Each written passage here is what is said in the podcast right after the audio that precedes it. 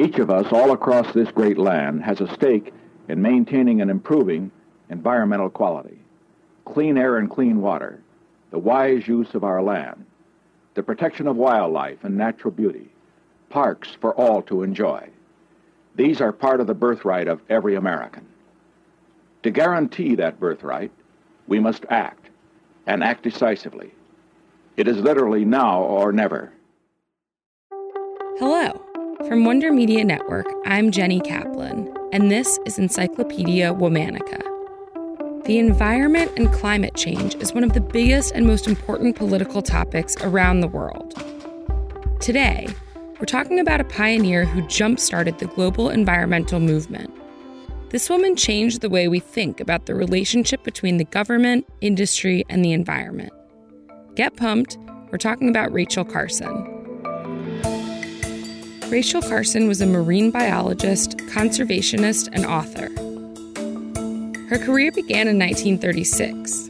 After finishing her master's in marine biology at Johns Hopkins, Rachel started working as a marine biologist for the U.S. Bureau of Fisheries. She was soon using her research and experience in the field to write articles about the environment for publications from the Baltimore Sun to the Atlantic Monthly. These weren't dense, scientific pieces, but rather vivid narratives of the underwater world that captured the imaginations of regular people. In July 1937, the Atlantic Monthly accepted an essay from Rachel entitled The World of Waters.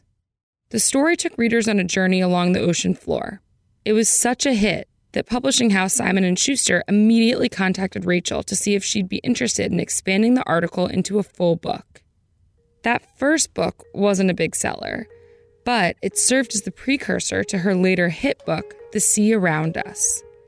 For that second work, which was a vivid life history of the ocean, Rachel won the National Book Award for Nonfiction. With her newfound recognition as a gifted writer and the financial security that came with the hit book, Rachel left her job to become a full time nature writer. She published two more best selling books that explored the oceans and marine life, completing what she called the Sea Trilogy. By the late 1950s, Rachel turned her attention to environmental conservation. She was especially concerned with issues that she believed were caused by the mass influx of synthetic pesticides, like the compound DDT. This diabolical weapon of modern science saved millions of humans, but killed billions of insects. Man, with this newly discovered force, has at long last gained the upper hand in our age old struggle. The really heavy blow fell only a few months ago. The result was her paradigm shifting 1962 book, Silent Spring. Silent Spring documented the harmful effects of pesticides on the environment in a way that was easy for the general public to understand. It was the first time that many Americans understood the connections between business, the environment, and our social and physical well being. Can anyone believe it is possible to lay down such a barrage of poisons on the surface of the earth without making it unfit for all life? They should not be called insecticides, but biocides. Silent Spring was met by fierce opposition from the chemical industry, but it was too powerful to obscure. The book spurred major changes to U.S. pesticide policies, including a full on ban on the use of DDT and other synthetic pesticides. Silent Spring's impact didn't stop there. As the country moved into the 1960s, people began to think twice about new technologies and whether developments were inherently good. Rachel's book inspired a grassroots movement that eventually led to the creation of a little federal agency we call the Environmental Protection Agency.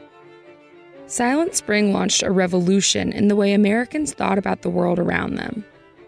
Unfortunately, Rachel was diagnosed with breast cancer in 1957 and lived only two years after Silent Spring was published.